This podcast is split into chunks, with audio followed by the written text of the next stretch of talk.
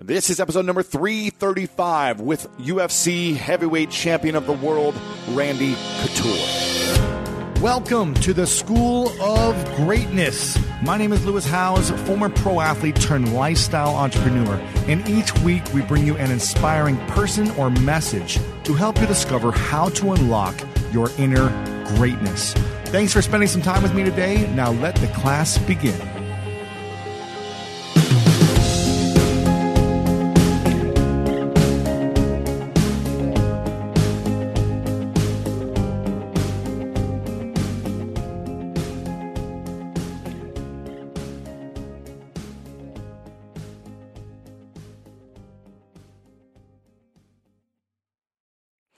Welcome, everyone, to this incredible episode with the man of the hour, Randy Couture. I'm so excited about this.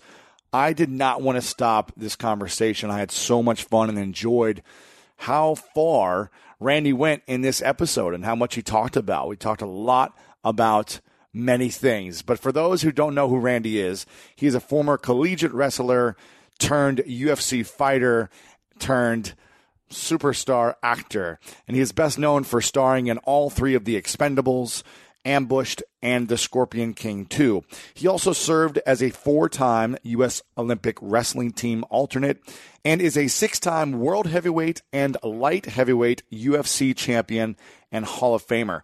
Now, he also served as a soldier in the U.S. Army, and he did that before he actually went into the UFC.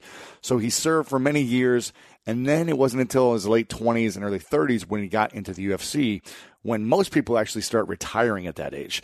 And he is the first of only two fighters to hold two UFC championship titles in two different divisions.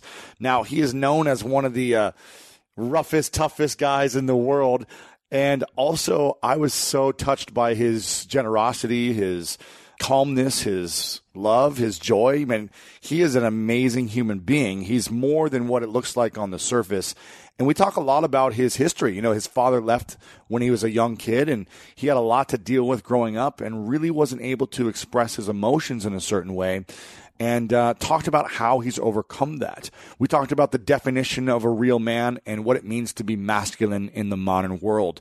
We talk about how to achieve your dreams at the age when people don't think is even possible. We talk about reinventing yourself as Randy has done over and over and over again. We talk about relationships. Uh, as Randy's gone through many different ups and downs in relationships. We talk about how to raise children who want to be fighters. We talk about a lot here, and I'm super pumped and excited to introduce you to him because he is just a, a genuine, incredible human being, and I think you're going to fall in love with him as much as I did. Make sure to share this one out, guys. This one's a lot of fun.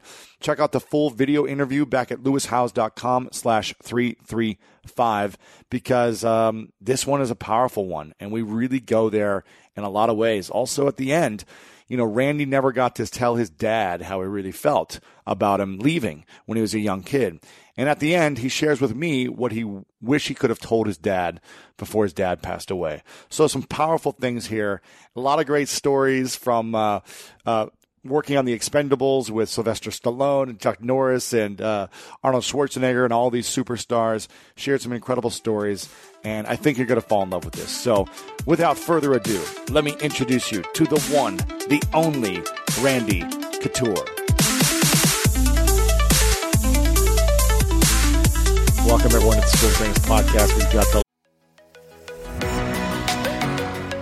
Apple Card is the perfect cash back rewards card. You earn up to 3% daily cash on every purchase every day. That's 3% on your favorite products at Apple, 2% on all other Apple Card with Apple Pay purchases, and 1% on anything you buy with your titanium Apple Card or virtual card number. Visit apple.co slash card calculator to see how much you can earn. Apple Card issued by Goldman Sachs Bank USA, Salt Lake City branch, subject to credit approval, terms apply.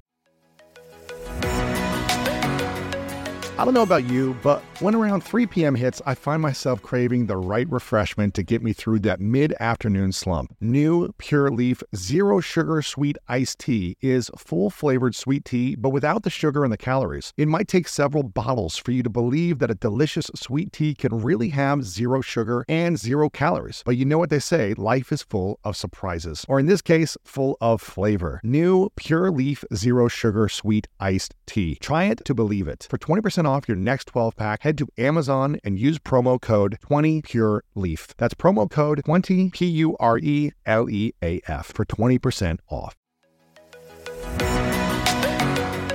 Okay, quick math. The less your business depends on operations, on multiple systems, on delivering your product or service, the more margin you have and the more money you keep. Obvious. But with higher expenses on materials, employees, distribution, and borrowing, everything costs more. So to reduce costs and headaches, smart businesses are graduating to NetSuite by Oracle. NetSuite is the number one cloud financial system bringing accounting, financial management, inventory, HR into one platform and one source of truth. With NetSuite, you reduce IT costs because NetSuite lives in the cloud with no hardware required, accessed from anywhere. You cut the cost of maintaining multiple systems because you've got one unified business management suite, and you're improving efficiency by bringing all your major business processes into one platform, slashing manual tasks and errors. Over 37,000 companies have already made the move. So do the math. See how you'll profit with NetSuite. Backed by popular demand, NetSuite has extended its one-of-a-kind flexible financing program for a few more weeks. Head to netsuite.com slash greatness. netsuite.com slash greatness. Again, head to netsuite.com slash greatness. legendary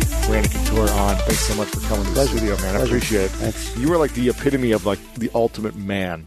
So I'm excited to have you come out here. You're like the ultimate badass, the ultimate man. But um, I think I think the idea of you is like this ultimate badass and man. It's like you're like also the nicest guy I've probably had in the studio. You're like the Uh, warmest, kindest, like most gentle Well, soul as well. Thanks. I So try to keep it simple. yeah, yeah, it's great. Um, I want to share some facts about you that I, I found on the internet, and you have to tell me if these are all true or not, um, because you never know what the internet Right. says. but um, is it true that you served in the U.S. Army? That's correct. From 82 to 88? Yeah, six years in the United States Army.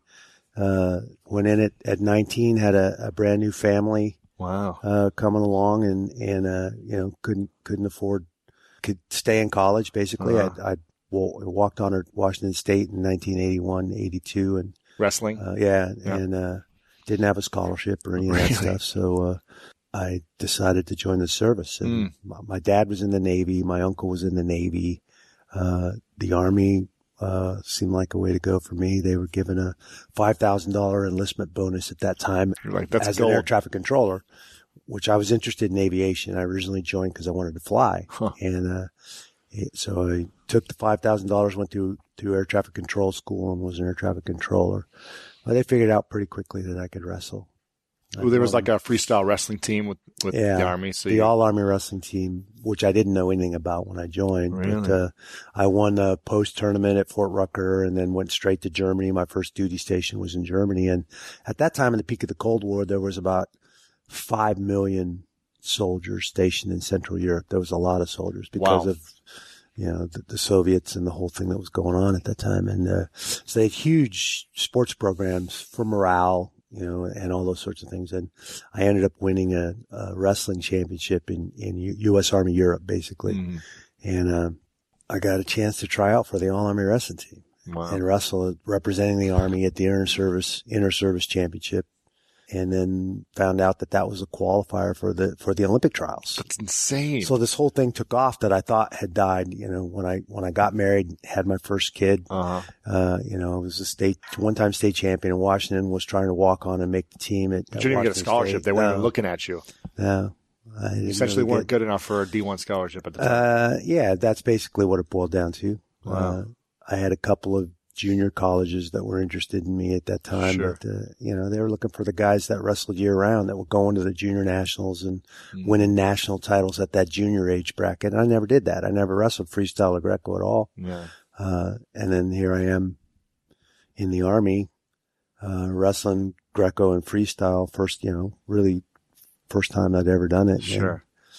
And, uh, and it- Amazing. And so you went to the Olympic trials. I represented the army and, and was an alternate on the '88 Olympic team as a soldier. Amazing. In in the four four of my six year enlistment, I spent wrestling and Wow. won a couple of inter service championships and and ended up placing very very high in, in Greco. My coach was a Greco guy and uh, Floyd Winter. Uh, Uh-huh.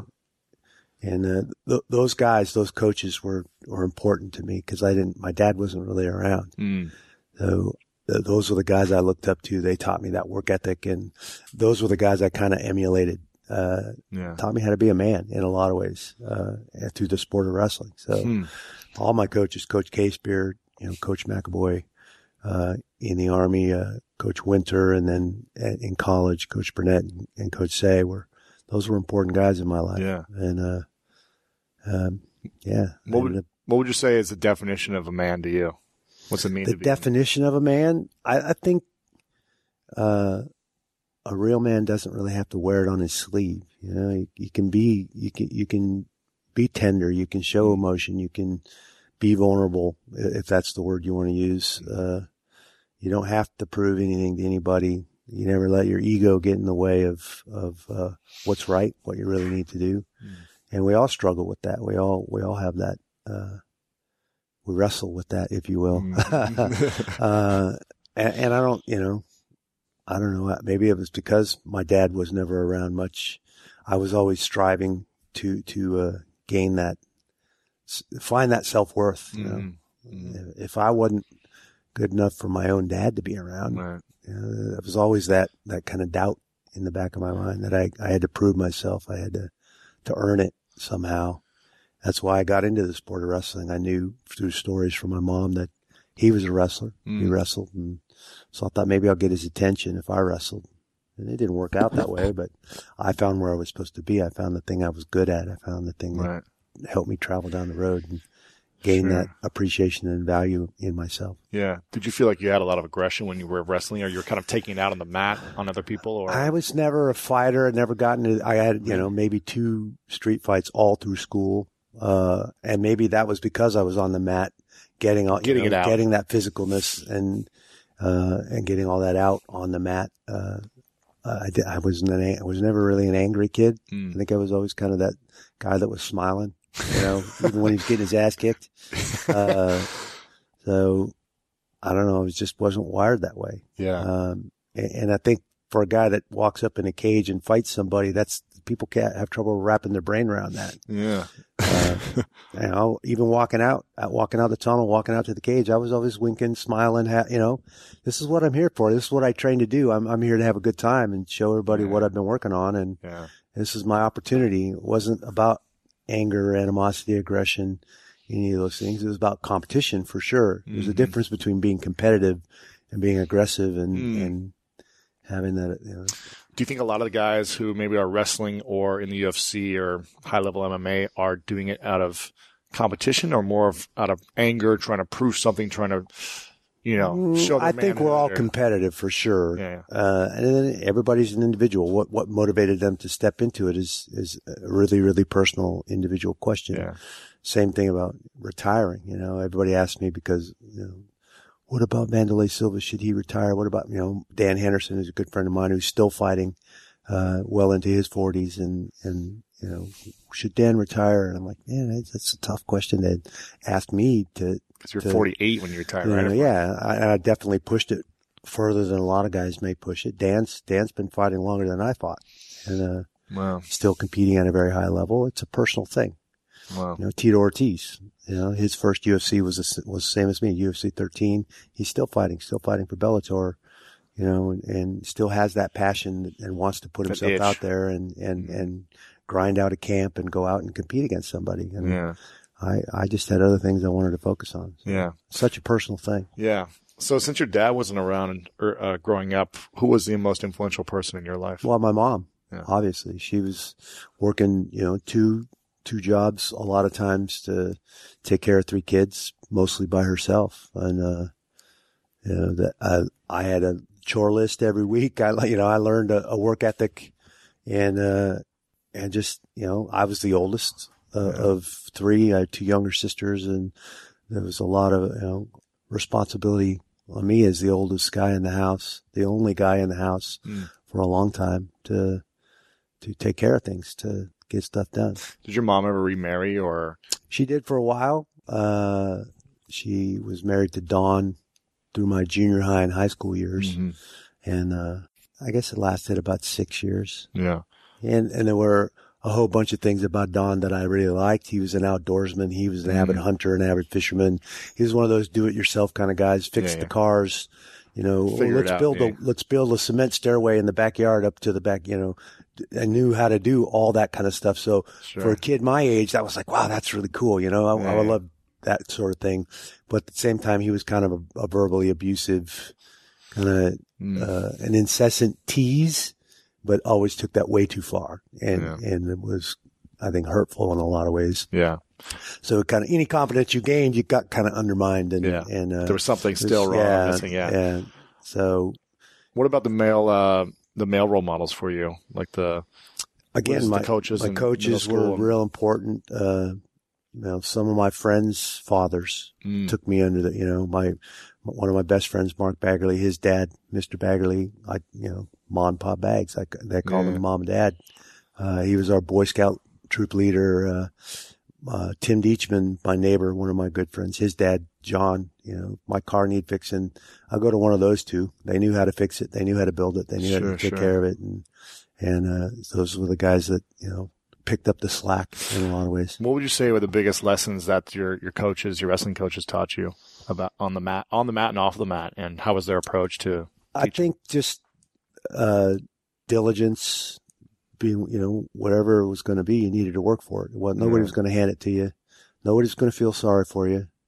You better suck it up and, and get it done, and do it yourself.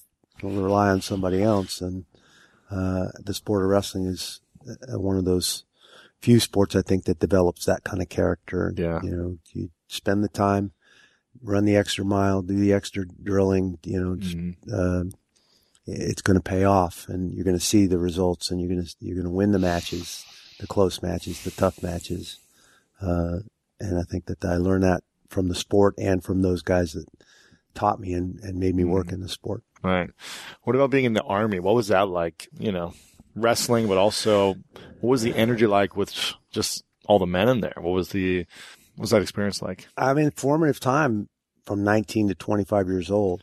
So, long, so yeah, yeah. looking, you know, going through military training, basic training, and advanced training, and uh, air assault school, primary leadership school. Those are all schools, military schools that I went through when I was in that during that 6 Mm-hmm. years, as well as being part of, of an elite wrestling team and and all the work that That's a lot of work. into that. Uh, I think you, you start to look at the world in, in a particular way. You look through a specific set of eyes and, and apply that to every problem that you come up, up against. And, Mhm. uh, and I, I, I think that, that that's what ultimately carried me down the road and Mhm. allowed me success, you know, to get through college from 25 to 29, Hmm. uh, older than most of the guys Yeah. on the team that, that were Right. that I was competing against and competing with. Uh, and then ult- ultimately into MMA at, Mhm. at 33, almost 34 years That's old. That's when you started. competed till I was, till I was 48. So you 30, was that your first UFC fight? Was when you, I was 33, almost 34. Yeah. May of, May of 1997. a lot of guys retire then, don't they? yeah. By, by combative sports, they? They're uh, done. They're beat most up. guys are over the hill at, at that age already. But I think that's changed a little too. Mhm. Do the sports, uh, or the science of sports. Mhm.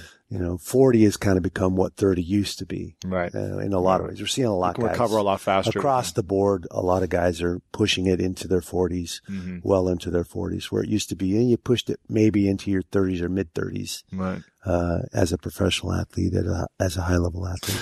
What's the difference between preparing for a wrestling match, um, where you know you're not going to get kicked in the face, compared to preparing for you know an all-out cage fight, where it's like the guy's Uh, trying to trying to literally kill you as opposed to pin you. It's a, it's a much you know it's a different energy. Uh, wrestling is is a like how do you go into that mentally? it's a much it's a concentrated version of MMA. yeah. Uh, a wrestling match, uh, even if it goes overtime, is only going to last nine minutes. Mm-hmm. You know, The the, average collegiate match is seven minutes. Uh, uh, a freestyle match is six minutes, and then there's some overtime if, if it's that close. It's quick. yeah. So that's a, and you're being called constantly for stalling for passivity. So, I you gotta mean, you, move, you move. had constant action. That's one of the first things I had to learn was to temper that wrestling mindset that I'd spent so many years l- developing and, and know when I could rest, know when I could pull back, play position, you know, take a break. Cause it's for a 25 minute fight, there's no way you can go at that pace. No, you're, You're going to, you're going to tank at some point. Uh, and you don't want to be there. Run out of gas in the middle of a fight. fight's not a good place to be. So Mhm. learning to kind of temper that energy, when to turn it on, when to turn it off. And that only comes with experience. So, uh, I think, uh, finding a good, healthy group of guys to train with, guys I knew, guys I trusted that were going to, I knew they were going to push me. They wanted to punch me as bad as I wanted to punch them. But at the same time, they were going to take care of you. They Yeah. weren't trying to hurt you. They weren't, Mhm. you know, they weren't trying to prove that they were better than you or that I had a great group of, of wrestling friends like Dan Henderson, Matt Lindland. We, we all kind of got into this at the same time. Mm. And, uh, so we knocked the hell out of each other, but we had a blast doing it. What was the most memorable moment for you as a wrestler? As a wrestler, I think the Pan Am Championships in Havana, Cuba, Mm. uh, in 1991. Uh, I was, you know, the Cuban in my weight class. I'd wrestled him several times. I'd never beat him. He was a silver medalist in the Olympics, a silver medal, silver medalist at the World Championships. He was very, very good. Uh, and then I wrestled him in the finals in Havana in front of Fidel. Uh, and I beat him. That was the first and only time I beat him. Uh, it was, a, it was an amazing, uh, just a Wow. gr- a, great match. I, I was on, you know, it was like one of those times when you got everything right and you peaked and Right. just had that, that competition where everything just flowed. I picked him up and I threw him and, and it actually made the news, the, the throw did. So it was just one of those, Wow. one of those events where everything came together. Is that video on YouTube any chance? I don't know. I gotta, I gotta It might- link that might up in the show notes if we can find that. That's cool. And did you qualify for the Olympics then? that qualified the weight class, uh, Uh-huh. the hemispheric championship, the Pan Am championships. Yeah. Uh, uh, wrestling's one of those sports where you have to qualify your weight class to go to the Olympics. Uh, unlike the world championships in a non-Olympic year, Mhm. anybody can go. Right. Anybody that has a team can send a team and, and Right. go to the world championships or the Olympics. You, there's a qualification process. You have to qualify through either having placed at the worlds at a, at a Yeah. top six hmm or top two in your hemisphere Yeah. uh, And did you qualifies go your weight. Uh, I ended up losing in the trials. Oh man. So I was the number one guy in my weight class Ugh. in, in 92 and 96 and managed to take second in those trials. So Oh. yeah, devastated That's tough. to go four years and then Oh my, I, I know the feeling. stumble in the final match and, you know, to make the team. Uh, Oh, so I was an alternate, uh, That's tough. in both those years as the number one guy, the guy everybody expected. But I think that, you know, that motivated me. That kept me motivated into my thirties. You know, I was still, still wanted to compete, still felt like I Mm. had things to accomplish and, and it worked out. Had I made one of those teams and won my medal, I probably would be coaching somewhere and Like, we I'm wouldn't done. be sitting here talking. right. To be honest, At 30 years I- old, I'm I- done. Uh, Achieved yeah, the dream. Yeah, I would have. I would have stayed in coaching and just continued Huh. to coach as a college coach, and uh, would have never probably forayed into MMA and and done all the stuff that happened there.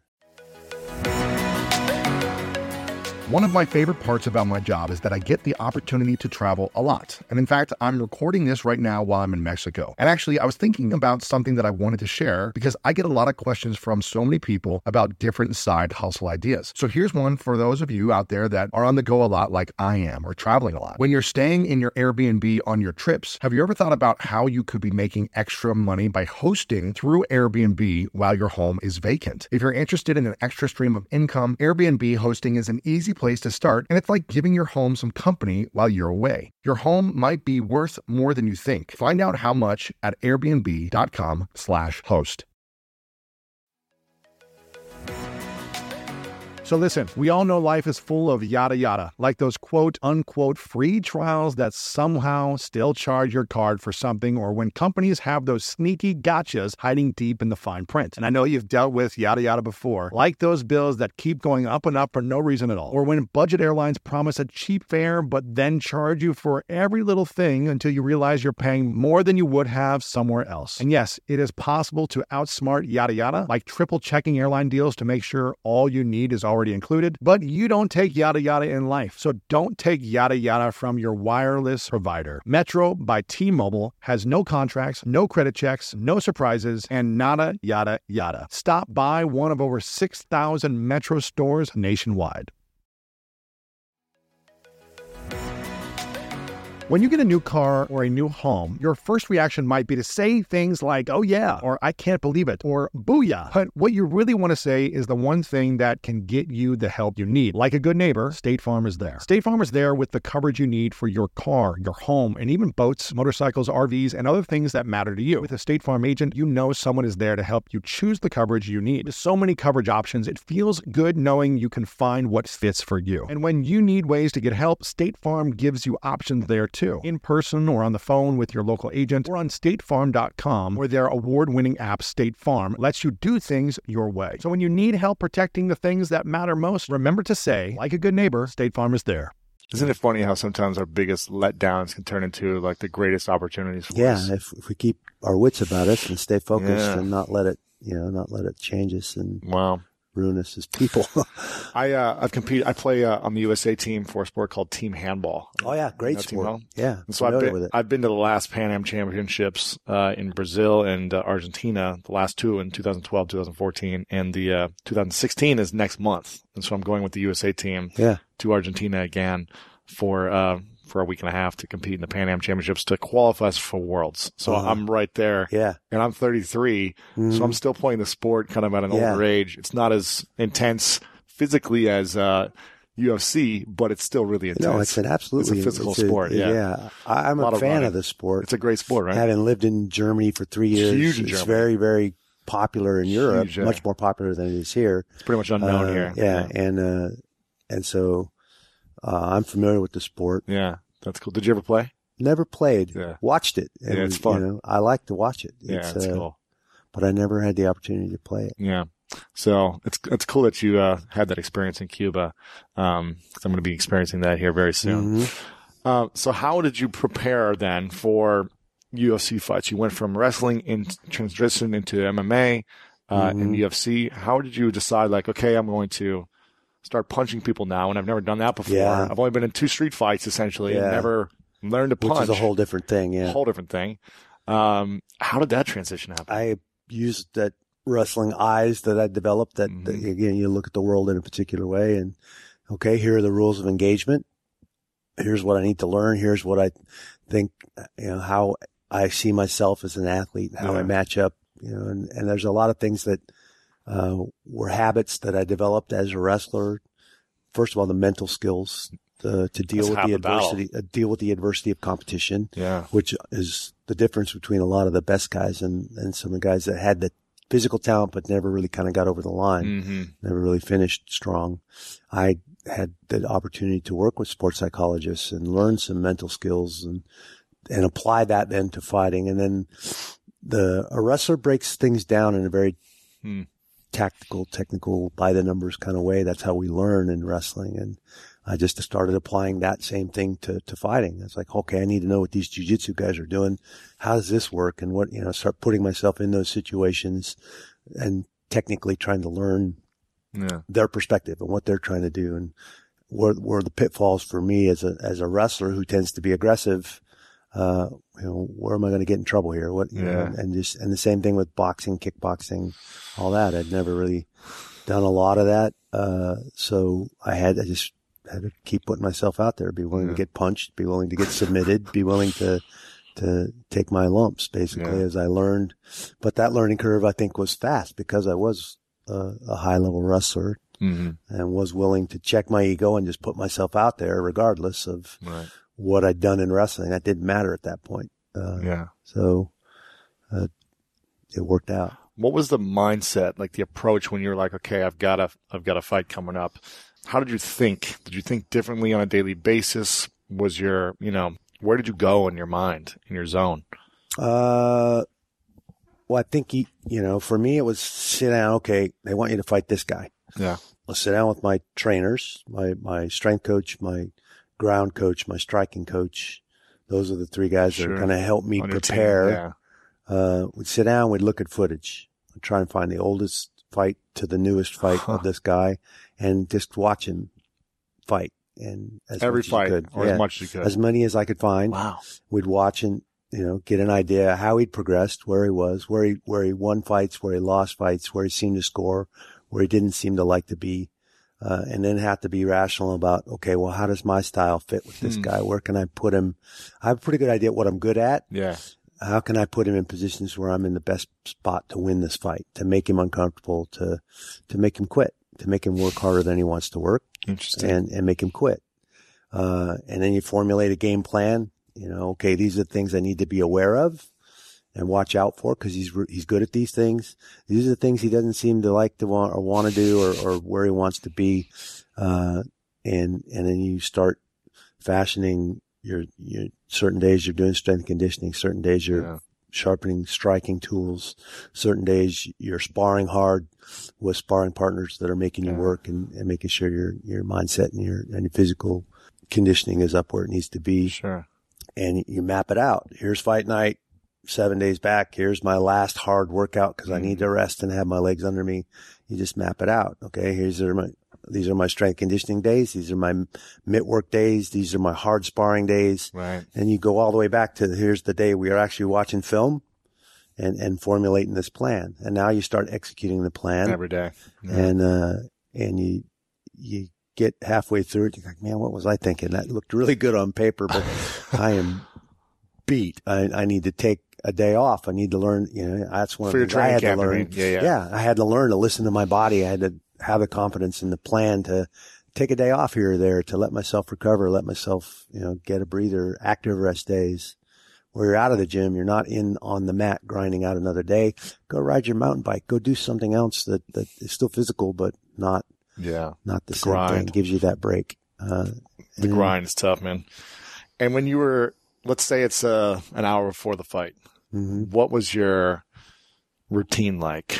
You know, you're getting, you're in the, in the arena, you hear the, the Sure. noise, the 50,000 Yeah. screaming fans. That's why you're smiling. You're the ticket. It's that's You're that like, time. Yeah. That, What do you- That's, uh, What do you do, think, breathe, eat, feel? you don't really eat much then. you know, most of that's been taken care of. You Yeah, ate yeah. Mm-hmm. earlier in the day and you're really operating on what you ate the night before after Mm. weigh-ins. Um, uh, you, you have a ritual, a, a, What was a warm up, you know, Yeah. uh, you, you wear a specific set of clothes. You, you, you, uh, do go through a specific set of calisthenics and warm up exercises Mhm. and stretching and, and then you have a game plan. So, you know, you're going to put yourself in kind of drilling in those situations, the things that you've trained to do that whole 10, 12 weeks. Mhm. Uh, you, mimic those as much as you can in that back room on that little mat. Yeah. Uh, and you know, the, the monitors are there so you can see what's going The on in the fights, fights. yeah, yeah. You have to be careful, especially when you have friends fighting. You can't emotionally plug in Get excited. into Or those because I'm spending energy that I'm going to need when I got to walk out there and I got to fight. So that that's always a hard thing too. Uh, but just yeah, you're very focused and and enjoying the moment. You Yeah. know, I- I think that's the of biggest let thing. go of everything else. And Yeah, just- and everybody's like, "Aren't you nervous?" I'm like, "No, why would I be nervous?" I chose to to frame it differently. Mhm. This is something I learned through dealing with a sports psychologist. Yeah. Nervousness implies something negative is going on. Something, and if you're nervous, you already automa- automatically have a different posture and yeah. demeanor when you say you're nervous about something. I'm not, I'm not nervous. I'm excited. yeah. You were smiling a lot. Yeah, Yeah. Yeah. I, I, I've worked hard for this moment to walk out there in front of everybody and show them what I've trained to do, what I'm, what I'm here to do. Doesn't mean I'm going to win. Doesn't mean it's going to go my way. but you set yourself up. But the people win. who really care about me don't give a shit whether I win or lose. Yeah. All the fans and everybody else, they may be hot and cold whether I win or Right. lose. And, but I can't, I, I can't place my value on that, Yeah. uh, yeah. as a person, as, as an athlete. Where did you put your value? Uh, friends and family. I mean, those are the ones that really matter. Mhm. and you know value yourself enough to to do the work to to Mhm. prepare the best way you know how and uh you get you make a mistake you you get knocked down you got to you know pick yourself back up it, learn yeah. from that experience Was there ever a time where you were like, man, I, uh, there's no way I can get out of this, or maybe it's going to be really challenging for me to get out of this situation in the, in the cage where you're just getting pummeled. You're just like in the worst, most uncomfortable Yeah, I've been there a couple times. And then you somehow got out of it and you won. Was there was there ever a situation I where you got, out of a couple of situations. Uh, probably the toughest fight I was in was the first time I fought Pedro Rizzo. It was my first fight in Atlantic City. Uh, big Brazilian kid, great kickboxer, um, tough kid. And it was a back and forth battle. I went out, won the first round, almost had him TKO'd. Spent a ton of energy trying to finish the fight exhausted? didn't didn't finish. You know, referee John, Big John McCarthy was referee. Uh-huh. You know, he, I'd cut him, I'd, I'd hurt him, but it didn't didn't stop the fight. And then uh, second round, he came back, uh, kicked me. I blocked the kick, but punched myself in the nose, broke my nose. Oh man, So I'm bleeding all over now, and then he kept kicking me in the leg. It was the first time anybody really kicked that is me. a, that's hard. And, and uh, he kicked me in the leg 14 times, I think, in my left thigh. Same spot. I have a dent still to this Still? day where the tissue just didn't recover. right in the same Uh, spot. It's hard to walk and- when you get kicked uh, as man, times. Yeah, by the by the fifth round, he kicked me once, and my leg just gave out. I ended up on the floor Really? right as the as the buzzer ended. Um, when I came back, and that was one of those times after the second round, I'm sitting there with a broken nose, bleeding, you know, Legs are just broken. exhausted. And I'm sitting on my stool looking at Dan Henderson, who was my corner man, and they give you that 10 second warning. You know, seconds out, 10 You're like, seconds. I need another and I'm just minutes. sitting there looking at him, and he's looking at me. He's like, "What are you staring at me for? Let's go." Uh, I had to make a decision right then. You know, Wow. what, what was I going to do? And I got up and went out, and I won the third round, won the fourth. He won the fifth, so he'd won the, the second and the fifth. I'd won Uh-huh. the first, third, and fourth. Ended up winning a unanimous decision, but I was, you know, it was a brawl. Tough. Wow. Fight. First fight my mom ever went to. Oh my was that gosh! Oh my gosh! So must have But nice she was like, I'll that. never watch it again on TV. she always had to wait for that phone call, you know? Right. She's like, I know, I can see you're fine. You're all right. And, Yeah. and I'm here. I don't have to wait for a phone call. She came to every fight after that. Really? Yeah. That's cool. So, and I was in a fight up in Portland, Mm. Oregon against, uh, uh, Nogueira, Mm. who's a great submission guy. And I was in a couple of tough spots in that fight and managed to, we prepared, you know, the, Yeah. the training process with my ground coach. He, he understood the submission game as well as anybody, Neil, Neil Melanson. And, and, uh, we just kind of prepared counters for any potential submissions that this guy seemed to like. And I ended up in all about all of them and managed to get out of about all of them. Wow. I ended up losing the decision, but uh, it was a, still one of the fights I'm I'm proud of. That Wow. you know we'd done the work and and it was a great fight. I'm curious how have how has MMA and wrestling affected and impacted your personal relationships, either with friends, with family, but also with Uh, int- intimate relationships? Well, I, I I have to this day some of the best friends that I've ever. I mean, through wrestling and and Mhm. fighting, some of some of the guys that are my closest friends. They're Yeah. the guys I, I rely on. I know I can count on, and I think they know they can count on me. Uh, but it's also been I've been married and divorced three times. wow. Yeah. it's been uh, a challenge uh, staying connected Hmm. uh, with with uh, one person with all the travel, all the you know, just everything kind of has to take a back seat uh, when you With your goals and your you're dreams. trying to be the best at something, and and Hmm. you know, my kids, my my family, they they've they've sacrificed as much as I have for for that, Mhm. and uh, it's it's tough. challenging Yeah, very yeah. very challenging. Um. You know, I got married early. The first time I Yeah. got married, I was I was 19 years old, mm, and out of necessity, I think I went on auto autopilot. You know, my girlfriend, uh, I dated the same girl my whole senior year in high school, and uh, we uh, kind of broke up. I was going across the state to Washington State, walking on the wrestling program there. She stayed at University of Washington, mm. and I'm like, we're gonna tough. how's yeah. this going to work? And, and, uh, we ended up breaking up, but I came home. I didn't make the team in November, uh, for Thanksgiving, Mm. the travel squad. I got beat out by a senior. He went on the trip. I went home for Yeah. Thanksgiving. Yeah.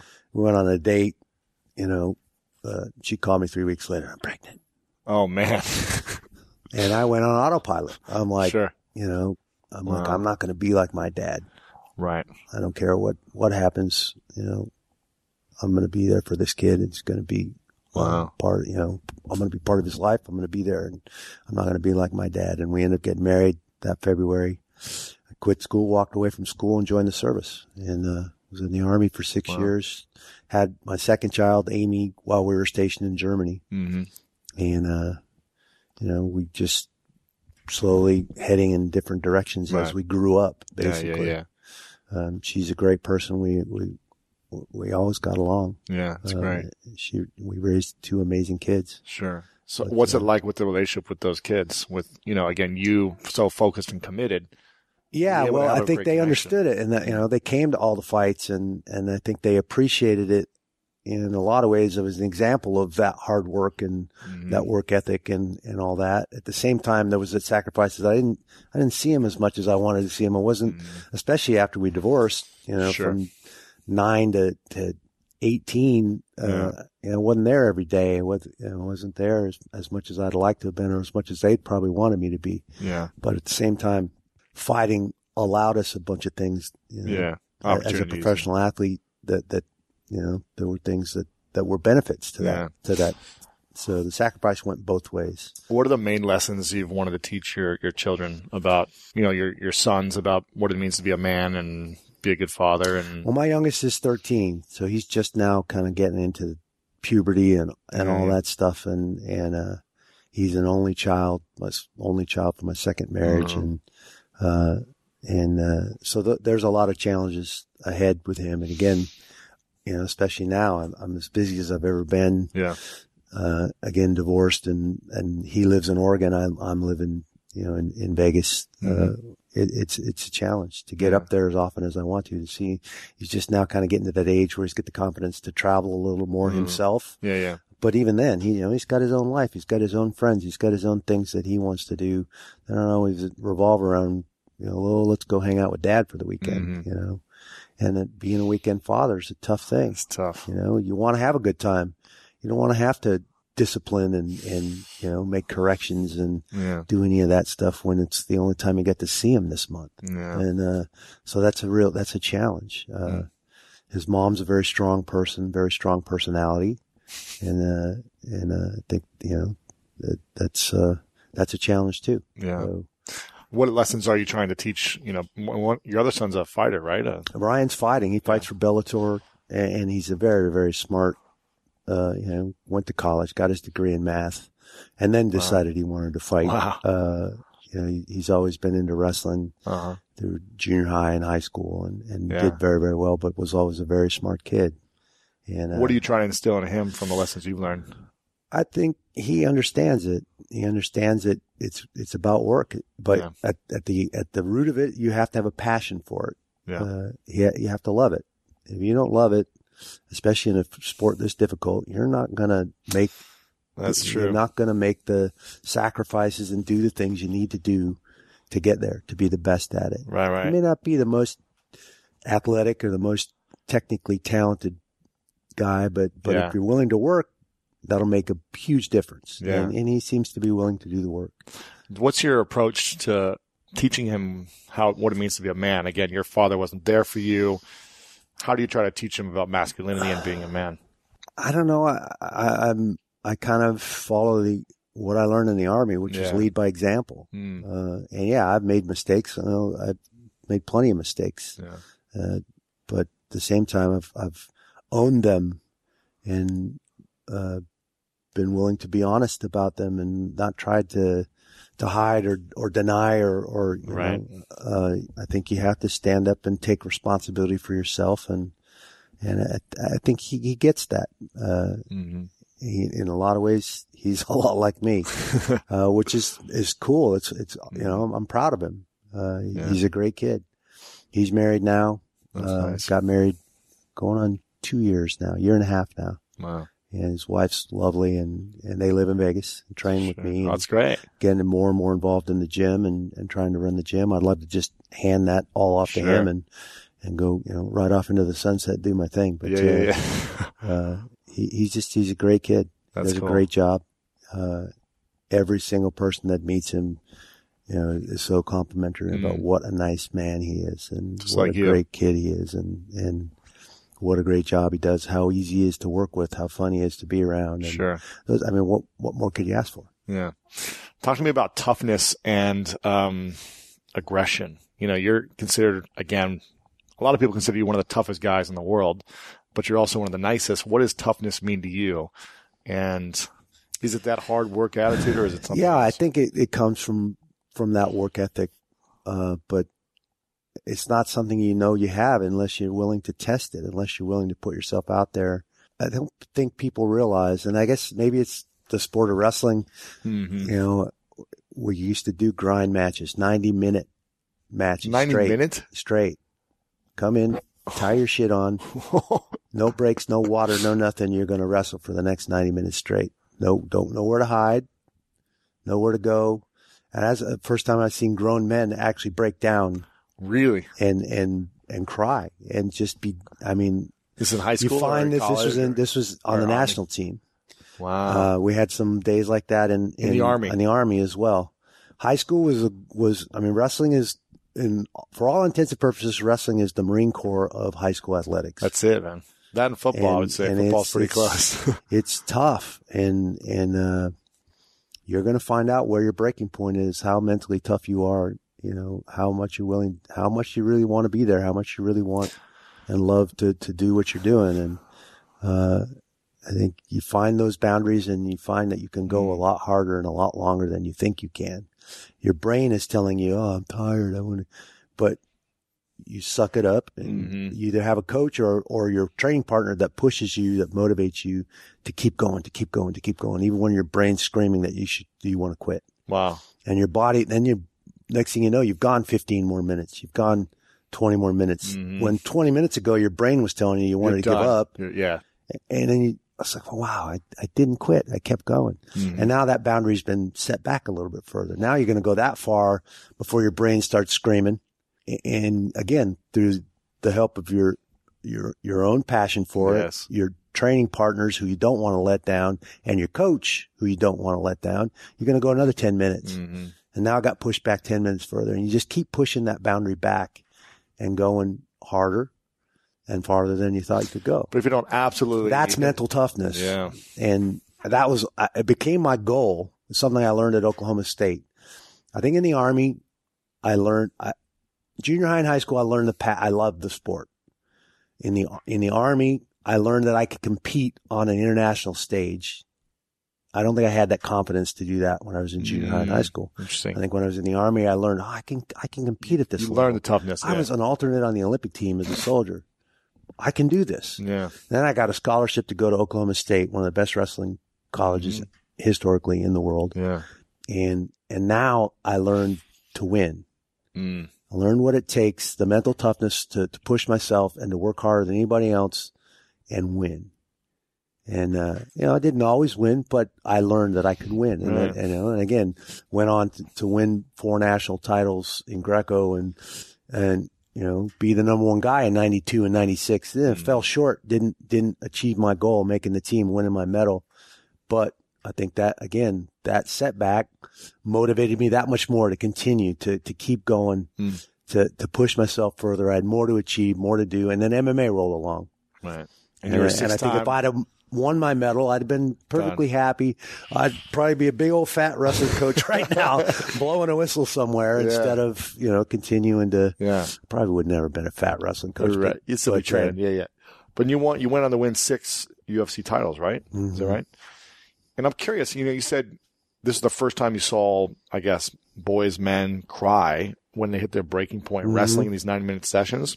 What was it like when you see? Was this a lot of people would do this, or a few people would like break I down saw it a couple times. Doesn't happen. What would happen in the room when you know you saw that? Were people accepting where- of that, or were they like quit being, you know, quit crying and step No, we, again, we, or- w that's the thing. Good training partners, your teammates, guys you that, that you know you can trust. Mhm. Again, when you find yourself in that situation where you can't go anymore, where you just you literally emotionally break, they're going to pick you up. They're going to help Mhm. you go further, help you get through it. Uh, and that's what we do for each other. yeah.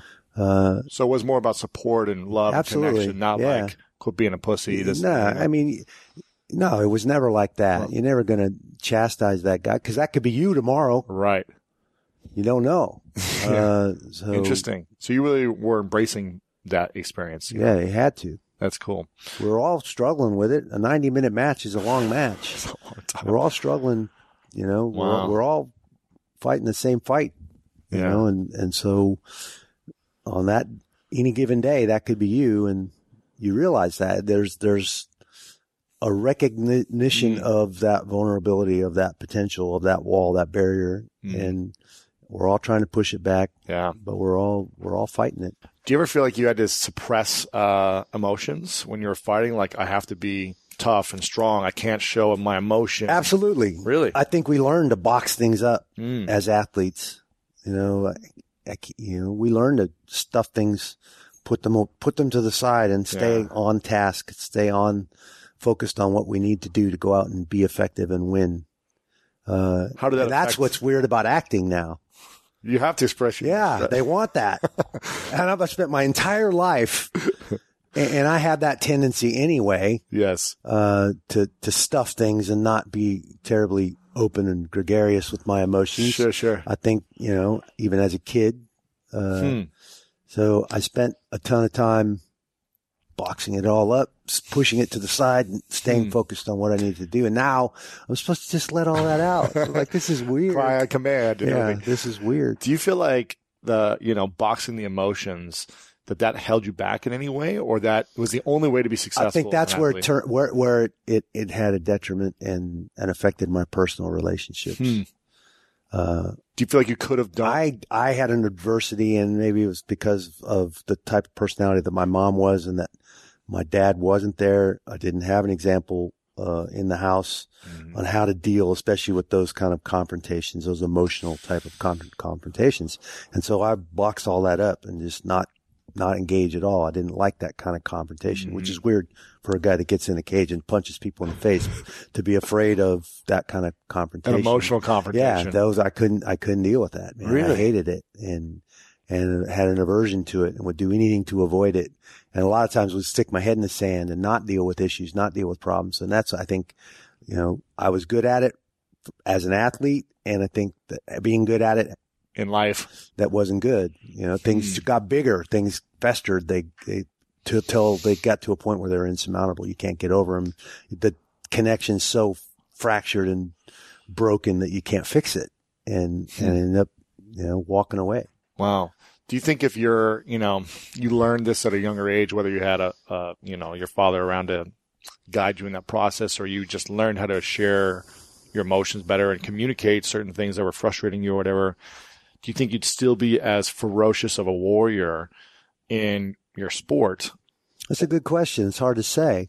I think, yeah, part of what made me who I am and what made me good at what I was my ability to kind of push that stuff to the side and stay, you know, stay focused and, and, and being a bit stubborn, pig headed. yeah. I think it, it, and had I learned to stand up in those emotional situations for myself and say what I really needed or say what was really bothering me and, and, con, you know, confront, hmm I probably would still be married Hmm. to, to, to one of those ladies. Really? More than likely. You know, the first one, we were so young. Yeah. Gosh, not that that's an excuse, Right. but You're just figuring yourself out still. just, we had no idea. yeah. really. We have two amazing kids that, that are amazing despite us. Yeah. uh, you know, I, I had a lot in common with the second one. And, and, uh, but she's a, uh, again, a very black and white person, a very sharp tongued, hmm very straightforward, uh, and, and that kind of confrontation, I, I like couldn't deal with it. Yeah. Yeah. I didn't have the skills to deal with it. I think I'm better now as, as I, there's something about turning 50 for me. Hmm. Most people say it's 40. Right.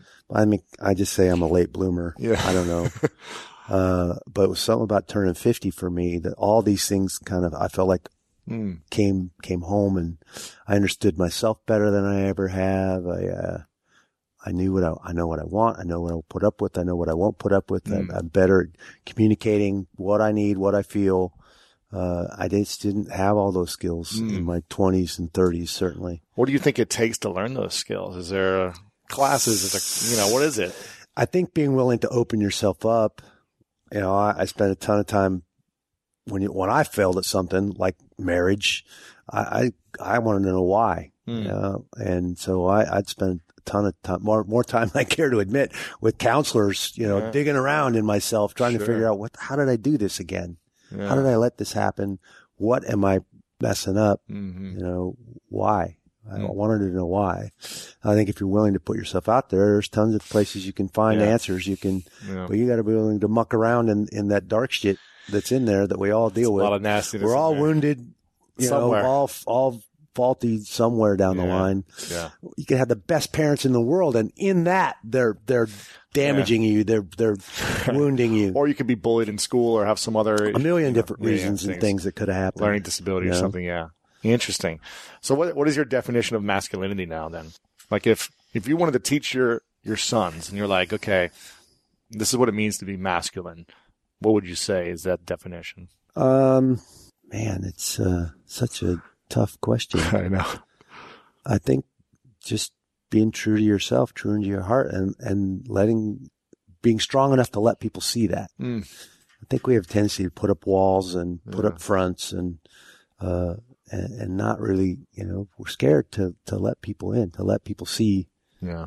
really what's going on, really what we feel like, and, and I think a real man is strong enough and confident enough to to to open up and and let you let you see. Think a real man cries? I think a real man does. Yeah. You know, Expresses emotion. I think you have to. Yeah, Yeah. I think you have to, uh, or you're not feeling. Mm-hmm. You know, that's what you shut it off so long that you just don't feel anymore, Yeah. and I think that's not good. Yeah. I love it. I love the answer. I got I got a few more questions for you if that's cool. We got some time still. Yeah. Okay. Cool. I'm love I'm loving this. Um, some other facts. You're on Dancing with the Stars, huh? Yeah. it How was that blast. experience? A blast. Karina Smirnoff was amazing, amazingly talented and Yeah. fun, Yeah. Fun to work with. Uh, I've interviewed Julianne a- Hough, who's just- yeah. uh, I've had her on the podcast. yeah, She's great. She was a judge when, when I Oh, was on. She wasn't wasn't dancing then, but uh, How'd you do? the brother was Derek was was dancing, and I've worked out with Derek a couple yeah. times. He's incredible. They're amazing. I could sit and just watch them goof around and they're- practice Yeah. because they're so amazing, so fluid, and just Yeah. they make it look so easy. And then I could do that. And then you get out there and like, oh shit, I'm in way over my head. Uh, but a blast, absolute blast. But work, you better be ready to work because You it's worked a hard, lot of huh? work. Yeah, it's a crash course on how to be a professional dancer. It's So basically six hours a day training. six, seven hours a day, like training and there's again. no day off. Wow. Even on Sunday, you're, you know, in the studio. got got dress got camera rehearsals today and dress rehearsals tomorrow because the show's tomorrow night. I mean, that's Sunday and Monday, Wow. and you've been spending four or five days leading up to that learning a new dance Yeah. that you're going to walk out there on national TV Perform. and do. So, I mean, it's intense. And How far and, did you uh, go? I made it three weeks. Yeah. I I think I've, you know, here's the thing. At the end of the day, it's a reality show. Yes. And it's not always won. about the dancing. I think we were probably better dancers than some of the people that went a lot further in the show, but there's more to it than that. It's about votes and about getting you know, all personalities, types, stuff. and, And, the, the heroes yeah. that they want to put out there. yeah, so things. there's a whole bunch of other things that are involved, but I had a blast doing it. would you do it again? I would actually. Yeah. It was fun. I really enjoyed it. I've liked, loved to dance since I was a kid. Wow, really? My mom, you know, I think we're all petrified in the sixth grade going into the seventh grade. We knew we were going to have to do school dances and we're all petrified and Mm. they do dancing in PE class in the sixth grade. I think, you know, square dancing and other types of dancing, but to kind of break you in and get, get Yeah, you ready yeah. mentally that this is what's going to happen in junior high and high school. Uh-huh. And I was petrified like everybody else. And my mom's like, Oh, I love to dance. I used to do competitions when I was in school and Sure. she taught me how to jitterbug. And, and, uh, so great. I had this great group of friends. We'd, we'd have dance competitions and all this stuff at our, our parties. And, um, I just always loved it. I never Mm. That's did great. it formally in- until then. We'll make sure to link up. We'll find a video to link up from you dancing with the stars. Yeah. Yeah. I, I think everybody was a little surprised that I could, you know, 220 pounds, I could actually move. It's really cool. Um, now I'm curious. Now, uh, now you've transitioned from uh, UFC, MMA fighting, and you started getting into the acting world. We've kind of talked about it a little bit. Uh, some of the big things that I've seen that you've done. You've done all three Expendables. Mhm. So you worked with uh, Sylvester Stallone, yeah. and Some of the best guys in the business for sure. biggest actors in the world. Yeah, absolutely. That must have been incredible. You also did uh, the Scorpion King 2. Is that right? Mm-hmm. And Ambushed and a few other things since Yeah. then, right? I, I think I've done 29 now. 29 total. movies. Yeah. Holy I've been doing cow. it for 15 years. 29 My movies. first movie experience was Cradle to the Grave, Okay. and they were looking for real cage fighters. So they went through the UFC. It's like, we want some real cage fighters. Do you have some guys? And I had my SAG card, Hmm. uh, from a, from a commercial, uh, back in, in 96 So going into were the Atlanta a, game. you were So- already in it. so uh, they called me, uh, Chuck Liddell, and Tito Ortiz Hmm. to be in this movie as cage fighters. It was not a stretch, right? Yeah, yeah. I mean, and uh, it was kind of underground fight scene, and I ended up getting a fight scene with Jet Li, Jet Li, who was one of the stars in the movie, and I had one line in the movie: "Let's go, chicken shit." I must have said that twenty five times. To him. Practiced I'm it? like, oh my god! This is, if I have to say this one more time, They wanted to get the Um, perfect look. huh? but that was like getting to go to Oz and see behind the curtain. Mm. You know how, how you know the guy back there pulling the levers and making the smoke and the fire. It was really cool, very intriguing, very Mm. interesting. Uh, getting to see the whole process, and I immediately fell in love with it. Mm. Uh, and I've been a, a guy who loved the movie since I was a little boy. My mom used to take me and my sisters to the Lynn Twin in Lynnwood, where I grew up, to the double feature, and you know they had the clown or something going on between the two movies, and we'd stay and watch both movies. And uh, I just, since I was a little kid, I always loved the movies. That's cool. So What's the what's more? Um, I guess you said you don't get nervous before a big fight, but what's scarier for you? A uh, your first UFC fight or your first big movie? What was like more nerve wracking? I, yeah, the first time I fought Really? was definitely uh, walking out. It's just so surreal. Fifty thousand screaming. Yeah. just- And, and I think, you know, having had those experiences, walking out on the wrestling match for some big matches, you know, NCAA finals, Yeah. Olympic trials, Pan Am's. world championships, some big matches prepared me for then eventually walking out of that tunnel for a fight, different rules of engagement, Mhm. a whole different thing. Fans were crazy. But you kind of had Uh, experience. but of I. I, had- it kind of stepped up, and then I think really being involved in the first season of The Ultimate Fighter, uh, the reality show, uh, having a camera follow you around twenty four seven. you got used to it. Yeah. You got for the first week, it feels weird, and you're like, "Oh, there's that cameraman again." It's kind of you're kind of self conscious about it. Yeah, yeah. But then after a while, you just doing what you do, and you forget about it, which can be good or bad. Because then you Uh, say you say, stuff. yeah, you say crap you shouldn't say. Uh, eh, but, but I think then I was used to being in front of the camera. I didn't, it, I, Yeah. I didn't, be, I wasn't self conscious anymore. So then you get the chance to go to that first movie. And again, at, I'm there as a fighter. Mhm. That's not hard. right. Be I mean, yourself. I've been doing that for a long time, so I just could be what I was. And Yeah. I didn't think about the camera. I wasn't worried about that. And, and so, Yeah. and then, you know, it built from there to, to actually getting to try and find ways to play characters. Sure. And, you know, you get to do and say and be things you would never be in real life, which is what's fun about That's it. cool. What was it Um, like with those guys, with the, the Expendables, with all the All Stars? Man, it, it was surreal. Uh, So I with them for a even them, months, right? even, even they're looking at each other like, can you believe we're all here? This is crazy. Really? Yeah, it was. You had this sense that they were like scratching their head, kind of looking at each other. You know, you got we're we're one in Expendables two. We're in this city in Bulgaria called Plovdiv, and we're at this airport that we utterly destroy this airport in uh, one way, shape, or form. And we're chasing Jean Claude Van Damme's character through this airport, and uh, and it's cold outside, so we're in these tents, and we're all like tacking up. We're all putting all our gear on. There's Chuck Norris, Bruce Willis, Schwarzenegger. You'd had this training. Stallone. everyone. Oh, everybody there, we're all kind of getting this gear on. And we're all You know, like a locker room well, or what? Yeah, it was like a locker room. Shut up. So we're all kind of looking at each other like, can you believe This this? is This is amazing. Yeah. it was really cool. Wow. And you were like the, I mean, those guys were all mostly actors. You were, you know, becoming an actor. Was it different for you than I think for them? You think? I, you know, you're like, wow, these guys are just, you know, big movie stars. They certainly know the lay of the land. And, if you want Right. to learn, if, if this is what you're aspiring to do, then what Right. better group of guys to hang out with and, and kind of watch how they operate and, and show, they, they demonstrated to me why they've been at the top of their game for 30 plus years, m- many of them. And the dichotomy of the couple of guys there that maybe have been way up and down. You could tell they demonstrated why they've been way up and down too. So, uh, it was, it was, you know, Wow. a learning experience for sure. If you're paying attention, again, I apply those wrestlers' eyes to everything I do. And, and so I'm, I'm paying attention. I'm spending time in Video Village, learning about lenses, learning about Mm-hmm. camera speeds, learning about why you shoot this one that way and how you light that one that way and, Yeah. and that sort of thing. uh, just because it's really intriguing. It's a very interesting process. It's magic in some ways. It is, man. Did they? Uh, did anyone kind of like bring you under their wing, like Sylvester or Schwarzenegger? Did anyone like say, "Hey, come here, Randy, let me help you out a little bit"? Or, I've, I've had a couple directors along the way that have given me tidbits. I, w- I got to work with David Mamet Mhm. uh, in in uh, Red Belt. Mhm. Great film, kind of an American samurai story. Sure. Uh, and and he's uh, you know well renowned writer and and director. Yeah. uh, and just kind of getting to hear from him. It's like, don't, don't worry about the words. Just let it, just Mm. spit it out. Just Yeah. say it like this. Just, you know, and, and, Sly kind of reiterated that too. We're a first scene where all the expendables come together in, in one.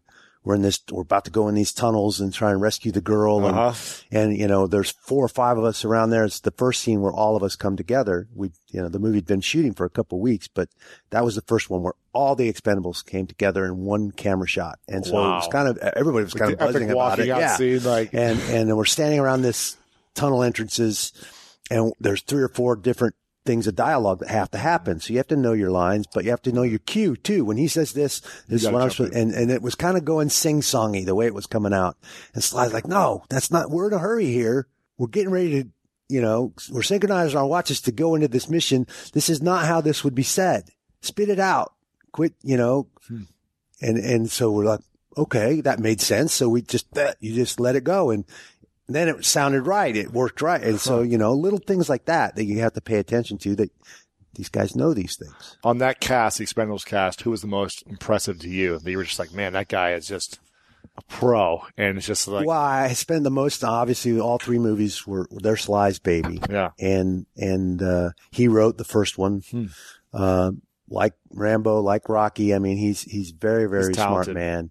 And to to see, I don't know how he survived the first movie as the writer, the director, producer, whatever. in front of the camera. We're running three units. You know, he's looking at all the dailies, doing all the rewrites, plus acting and directing. And I'm like, He's a machine. I'm, and we're working nights. We work nights the entire film. I'm like, when, when does this guy sleep? Wow. So, um, but to, to have him adjust dialogue, you know, you know what? It makes more sense for him to say that. You say this, you say that, and let's try it that way. So there's a lot of editing on the go. And then, oh, you know what? This scene needs, it's just, it needs flat. We need a, we need a, a one liner or something. And he'll come up with a one liner off the top of his head. really, Uh, and just, I mean, he was just really, really brilliant. Wow. Very, very, very smart. And, you know, to Schwarzenegger's the same way. I've seen him step up in front of a thousand people at, at the Arnold Classic for the After School All Stars Yeah. and just off the cuff he's amazing. gregariously engage the entire audience. Humor And, yeah, and, yeah. and, and just, I mean, that's a gift. It's a gift. And, and everybody thinks because they talk funny or they have an accent that they're not smart. They're Wow, very smart guys. Yeah, brilliant. Wow. What do you think is a miss, uh, the biggest misconception about you that people have? Well, I think people most know me for walking up in a cage and punching guys in the face. And so there's a kind of a veneer or, a particular appearance that comes with that. And yeah, there's a, you know, I'm a competitive, Yeah. I can be an SO, I can be a tough SOB if I need to be, but, Yeah. but I, I think, uh, I'm a very normal, you know, I'm a normal guy. I could have lived next door to you for years and you'd have never known the difference. And, Yeah. uh, I, I've struggled with a lot of the same things that everybody else struggles with. They have a tendency to put these athletes up on these pedestals, and Yeah. then it's really hard for them to live up to that. So I never tried to create a persona, and, and I felt bad for guys like Tito.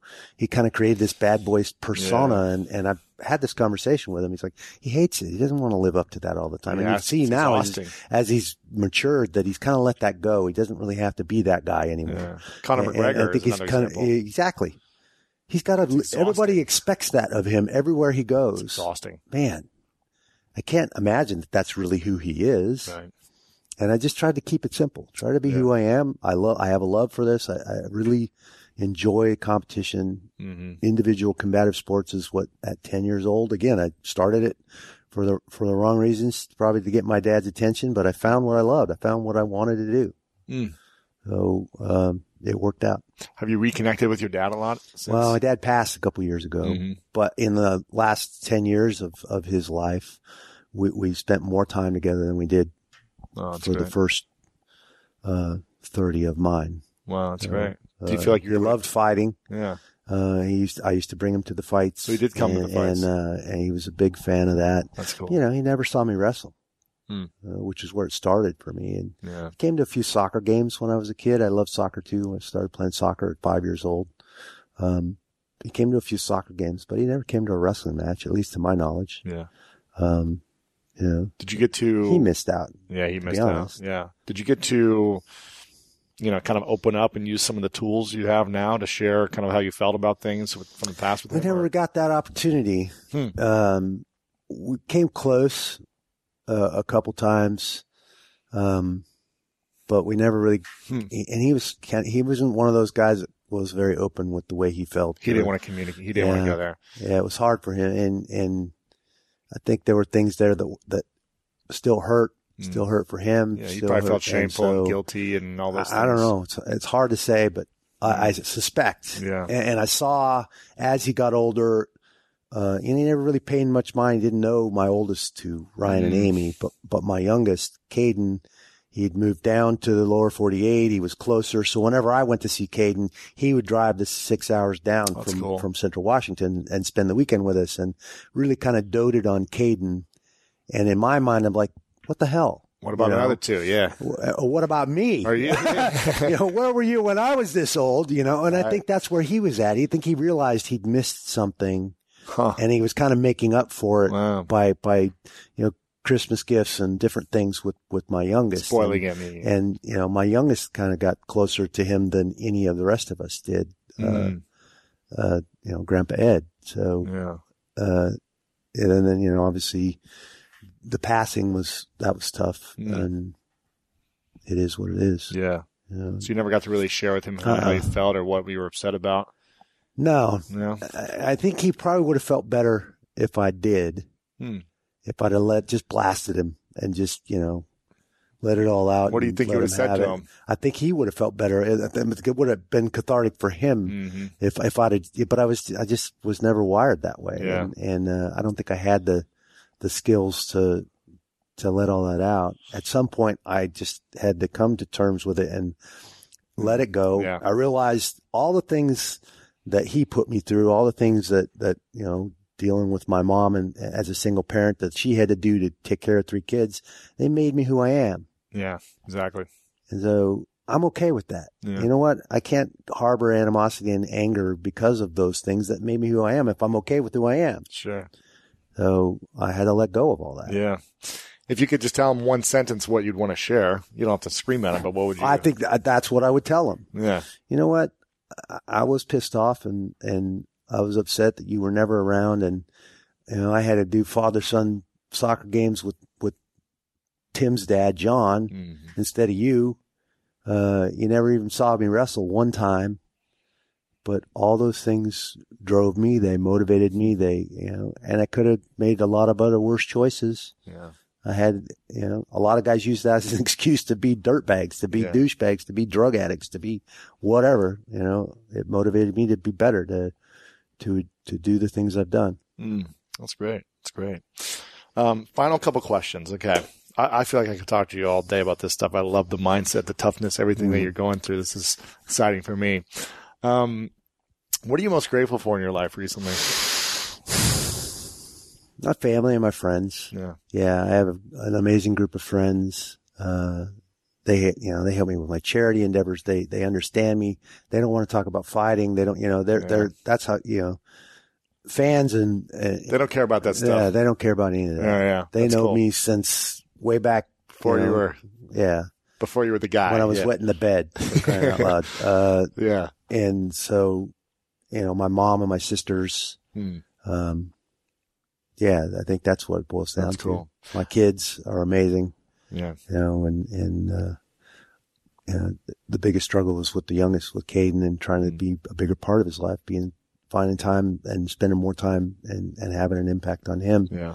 And, uh, he's kind of coming into those years where that's, it, it's going to make a big difference. Yeah, So- for sure. and it's, it's a challenge. Yeah. What's the dream for you now? Is it to be, um, you know, if you could write the story for the next 50 years, you've had an incredible first half of your life, Mhm. essentially. If you could write the next half of your life, what would the movie script look like for you? Like, what would Oh, you man. create? What roles would you have? What type of person Uh, would you be? You know, what's would you run for office? You know, what's what are the things that you yeah, I don't, I don't see myself running for office. Right. Uh, and I don't know, for some reason, again, I think turning 50 was, there was something about all that. You know, I- I've been writing poetry Huh. since I was in college. Wow. You know, at 20, tw- mid, my mid twenties and then accumulated all these poems and things that I'd written over the years. I've never shared them with anybody Wow. ever. And, and if something happened, I don't know, at 50, turning 50 and realizing I lived a half a century, I, I started posting some of them and letting some of that out. And, uh, you know, the, my GI Foundation is something that means a lot to me. You know, having worn the uniform in the 80s and never had shot at, never got put my ass on the line, Right. unlike the guys nowadays that are dealing with, uh, you know, traumatic brain injuries and Mhm. PTSD and living through things that a lot of guys didn't live through before, missing limbs and stuff. Yeah, uh, tough. trying to raise awareness and, and money and help some of these guys out that need a little extra help, uh, has been something I've been involved in for the last eight years that, that means a lot to me.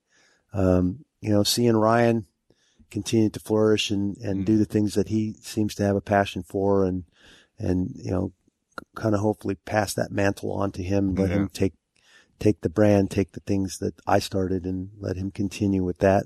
I, I'd like, you know, that's something Yeah. I, I want to continue. And I'm having a blast acting, uh, Yeah.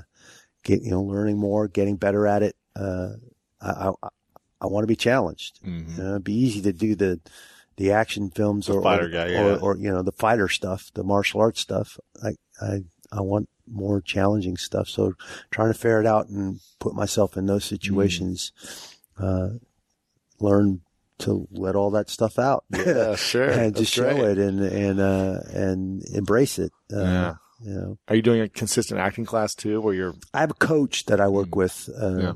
that I, I, uh, really, really enjoy. And he's been on every end of the spectrum. He's an amazing guy, Barry, Mm. Barry Primus that helps, has, I've been working with him for about six or seven years. That's And, cool. Uh, uh, so getting a chance to spend more time with him Yeah. when I can, uh, and uh, it seems like we get less and less time, but, yeah, when I got a role coming up, when I got a script that, that I'm going to have to, you know, He's in it's a challenge. Yeah. He helps me kind of ferret out, Yeah. dig through it and, and find a way to relate to that character to, to tell the truth, to, Yeah. to play that character and tell the truth, no matter what he does. Right. Cool. So- That's cool. Okay. Um, this is a question I asked at the end for everyone. It's called the three truths, three truths question. Hmm. And I didn't prepare you for this, so this is off the cuff for Randy. But, um, if this is, uh, you know, many years from now, it's your last day and it's your last day here on this earth and You everyone- never know, do you? You never know, but let's say it's many, many years, another half a Fill century. these lungs for the last time right here. You never know. Yeah. Yeah, this is it. But, uh, let's say it's 50 years from now, let's say. And, um, Let's hope. How's that? Okay, let's hope. Yes. And you've achieved everything you want. Everything you say you want, you went out and you've done it. Mhm. Uh, you know, and a lot of it's a lot of, a lot of hard work still, but you created it. And, um, everything you've created for whatever reason has been erased. All the movies, the books you've written, the poetry you've put out there, it's, it's gone. And, uh, your great great grandchild comes up and says, here's a piece of paper and a pen. Can you write down the three truths that you know from your whole life, everything you know to be true? If you boil it down to three simple things that would you'd pass on to us, essentially that we could look at, we could frame it, and it would be, you know, your example of how to live life or what you know to be true. What would be those three truths for you? Hmm. I think I think you got to live. I think a lot of people are going through the motions; they're not really living. Uh, you got to love. Hmm. I think we. Uh, it sounds like a poster already, doesn't it? Live, laugh, and love. I, I think I've had a, a lot of fun doing the things that I do, uh, even when there was a lot of work involved. Yeah. Um, but I think you do those three things the best that you can Mm-hmm. don't go through the motions. Do what you want to do. Do do live live how you want to live, Mm-hmm. and you better smile and have fun doing it, and try to find somebody to share it with. Love you know love somebody. Find find somebody to share it with. Mm, I love that. Simple, man, but it's effective. That's Mhm. great. Um, well, before I ask the final question, I want to acknowledge you for a moment, Randy, for your incredible symbol of excellence. You know, at every stage of your life so far, you've been a great symbol of showing what's possible for people. You know, starting late, uh, you know, kind of getting fame late in your 30s, starting a sport that you've never done before and excelling it, you know, being six time champion, world champion. It's incredible. But also doing it with a smile on your face mm. and not having to be this like tough guy, like mean or nasty about it, but really being like, Hey, I can be a nice guy as well. And also achieve my goal in the context. In the yeah, still punch in the face. but, uh, your, your level of humility is unbelievable. Your humility, and you're symbol for excellence. Like the, I know how much work you've put in. It's unbelievable the amount of energy and effort you put in to achieve what you do. So I just want to acknowledge you for your incredible symbol and for the the man that you are and the how you represent manhood in a great way. Well, thank you. Yeah, yeah, yeah. Appreciate that. And um, before I ask the final question, where can we hang out with you and connect with you most? Where should we go? What's the website or social media? Uh, I'm on uh, Randy underscore Couture on Twitter, uh-huh. Randy Couture on Facebook, uh, XC Natch on Instagram. Okay.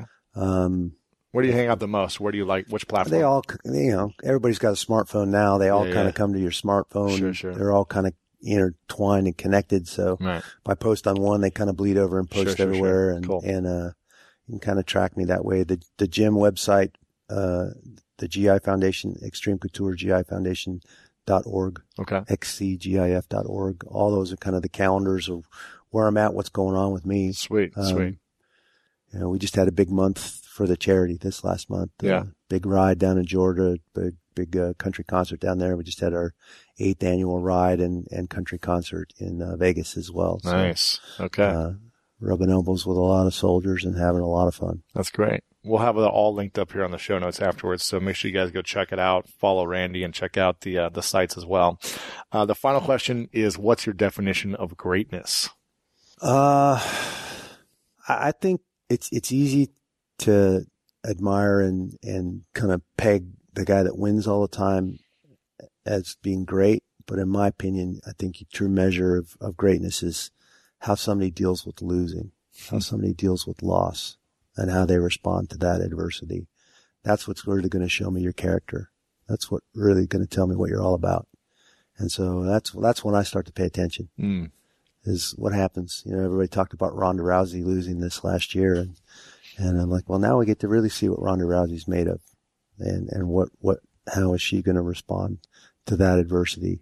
And I suspect that, and I, we haven't seen it yet, but uh, I suspect that she's going to pick herself up and we'll see her come back mm. as strong as ever. But, uh, you know, uh, I think dealing with that, that kind of adversity and loss is, is what greatness is all about. That's what great people do. They pick themselves up, they figure out where they went wrong, and they get about doing it better. Mm. The legendary Randy Couture. Thanks for coming on, man. Appreciate Pleasure. it. Thanks for having me. And there you have it. I hope you enjoyed this episode with the one and only Randy Couture. And if you did, make sure to share this out and give Randy some love. Tweet him, post about him on Instagram and Facebook. All of his information is back at lewishowes.com slash 335. If you enjoyed this as well, leave a comment. Leave a comment below the blog or below the YouTube video uh, over on youtube.com slash lewishowes and let me know what you think. Let me know um, what you took away from this episode in the comments section as well. And if you enjoyed this, make sure to please leave us a review. When you leave a review, it helps us get more awareness about the podcast. So if you love the podcast, if you appreciate getting it for free, if you appreciate the guests that I'm getting on here, then make sure to help spread the word by promoting it and also leaving a review on iTunes. You guys mean the world to me, and you're never too old or too young to achieve your dreams and pursue them. And Randy's an incredible example and symbol of that. So I hope you took that away from this episode and you can still go after your dreams and be a nice, genuine, loving human being. You don't have to be some nasty, mean person. Even if you're fighting or wrestling, you can still be joyful and bring a smile to the cage and to the ring in any area of your life. You can do it with joy and positivity and lifting others up around you. You don't have to take others down in order for you to get to the top. It's about making sure everyone wins around you. And I hope you guys feel that and know that and continue to do that in your lives as well. I appreciate you. I love you guys very much. You mean the world to me, and you know what time it is. It's time to go out there and do something great.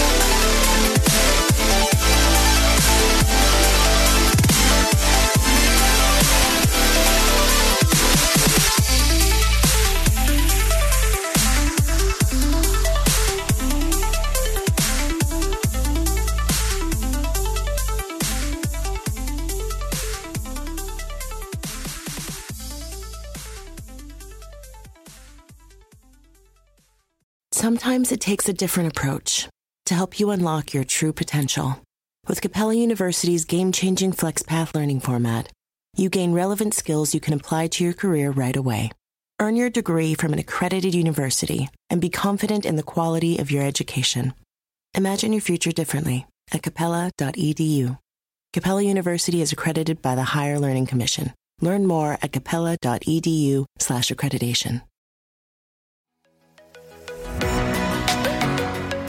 This show is sponsored by BetterHelp. I've learned the hard way that constantly holding on to your emotions and repeatedly choosing to not talk about your feelings will only make you feel worse and worse. And up until about 10 or 11 years ago, I was afraid to talk about my trauma that I experienced. And I know we all carry around different stressors, big and small. And when we keep them bottled up, it can start to affect us negatively. But therapy is a safe space to get things off your chest and to figure out how to work through whatever's weighing you down. And if you're thinking of starting therapy, give BetterHelp a try. It's entirely online. It's designed to be convenient, flexible, and suited to fit your schedule. Just fill out a brief questionnaire to get matched with a licensed therapist and switch therapists anytime for no additional charge. Get it off your chest with BetterHelp. Visit betterhelp.com slash Lewis today to get 10% off your first month. That's betterhelp, H-E-L-P dot com slash L-E-W-I-S.